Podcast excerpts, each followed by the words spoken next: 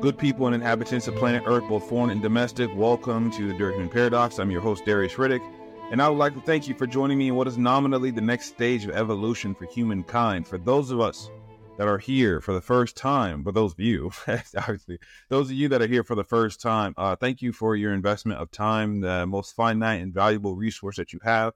For you to spend any of that here is is a, is is beyond gratitude.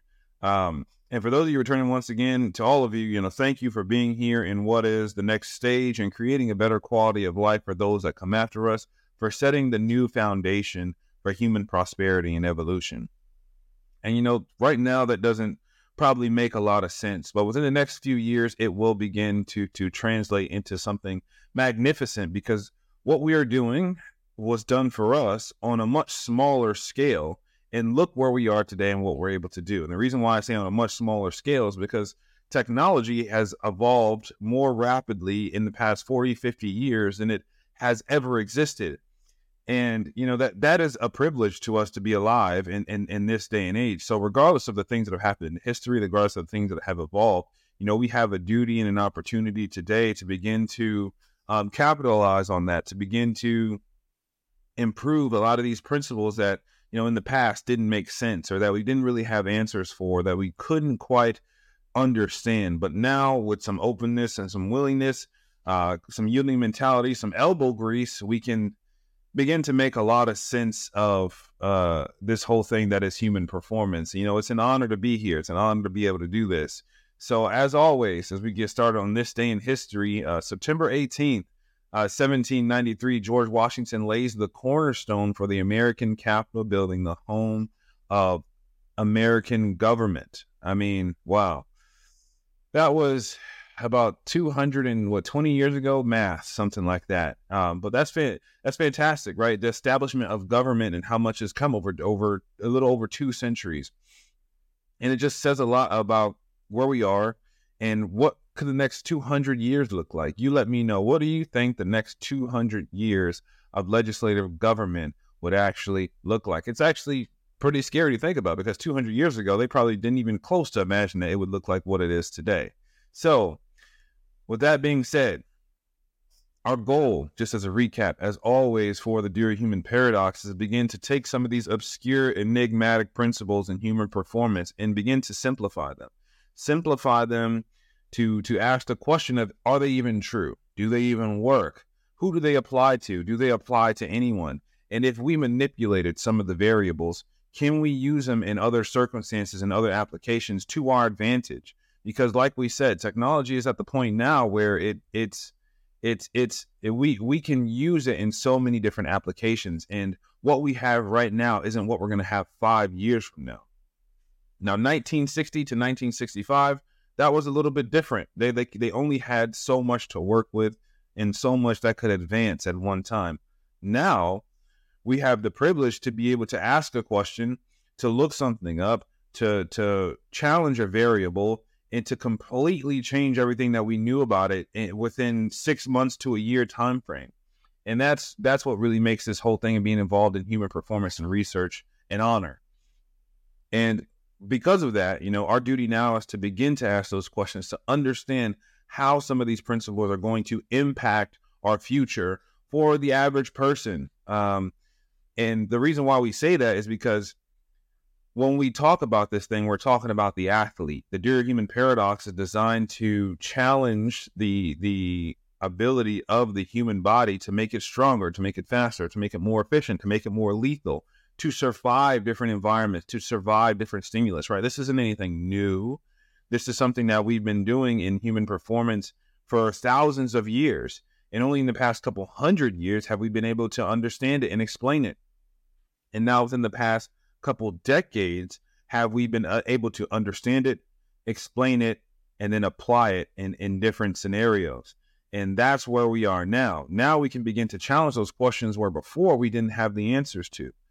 And one of the statements that I like to really solidify this concept with is the only difference between the, the levels of athleticism, whether that be a sedentary individual who doesn't move at all, uh, uh, a new enthusiast style individual who has a little bit of time under the belt, an athlete who has some training experience, and then an elite athlete who has the experience, the training age, and you know the the different the different mental and physical uh, parameters or different components that that make them elite. The only difference between these group of individuals, all things considered, is trainability. Because unless you can go through the training, you truly don't know what other factors may limit you in certain areas. So we talk about genetic capabilities, physical capabilities, mental capabilities. If you can train these things, then you begin to tease out what may limit someone else over the other, but not until they get the training. So because we understand that training is the great equalizer, then in order to move through the stages and to truly understand where we sit for human resource human performance research in the future you know now is the time to ask those questions. What does that look like for the majority of the population?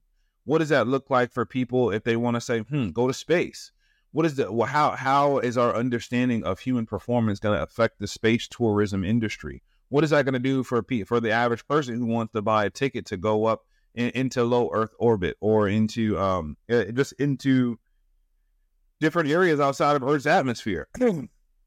Maybe those questions can't be answered right now. Maybe those questions are a few decades away, but understand that they are questions, which means that eventually someone's going to start looking for some answers. Eventually, someone's going to start testing out that hypothesis. Someone's going to start seeing, okay, well, 50 years ago, okay, let's talk timeline, right?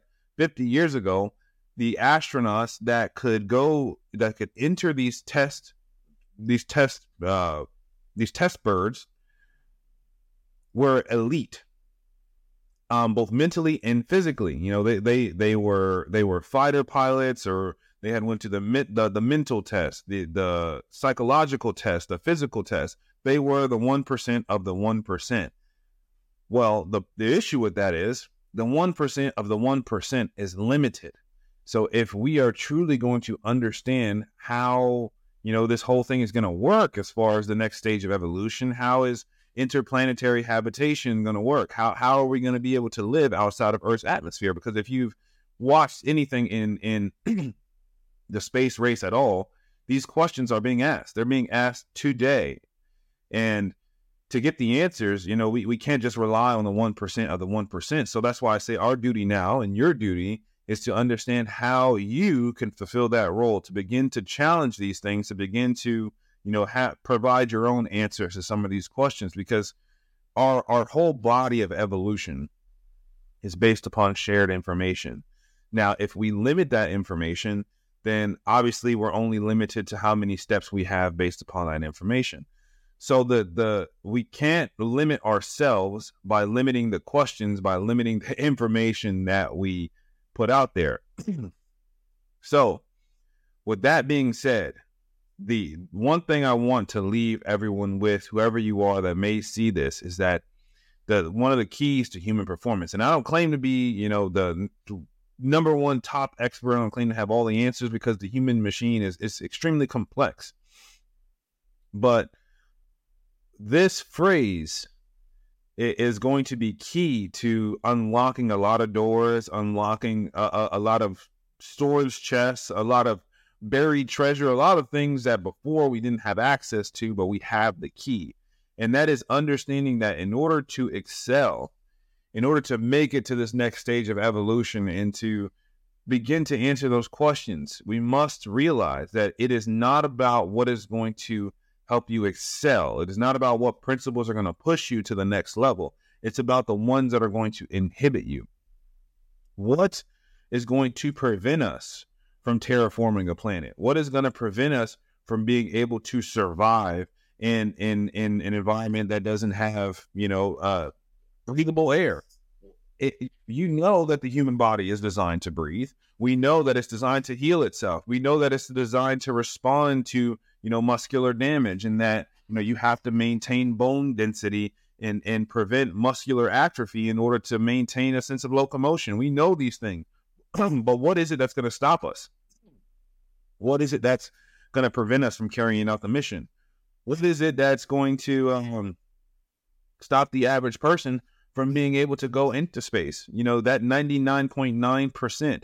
How do we shift them to the same place? How do we get you what you need in order to be able to experience the same environments? And I understand that these questions may be a little bit obscure or you may feel like they don't apply to you. But 50 years ago, our predecessors probably said the same thing.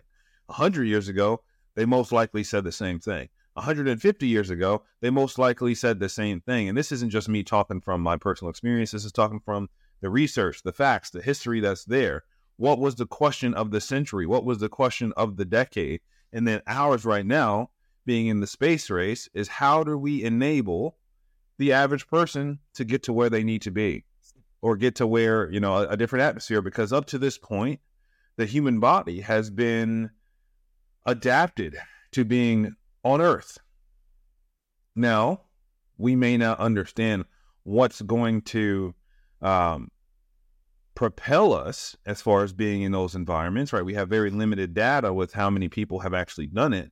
Um, but we must understand what is going to inhibit us, what's going to prevent us, what is going to stop us, because the human spirit is willing. The human condition is is is designed to evolve. It's designed to keep moving forward. That's manifest destiny since the beginning of human history itself. and because that's not going to change anytime soon, right? We can agree that we have to begin to ask these questions. And it's not just a select group of individuals that are privy to answer those questions anymore. Because of where we sit right now, and and what I will leave is with this is that it is your duty, it is my duty, is it is our duty collectively to begin to not only ask these questions, but to attempt to provide the answers. And as we do that, wow, there's some amazing things that are going to happen. But I don't want to give too much away, okay? I think I've already said enough because I'm a little bit over my time. But until next time, we'll probably discuss some more about recovery and more about this whole space age thing and you know human performance and what that looks like for us moving forward. But until next time, Stay durable, my friends.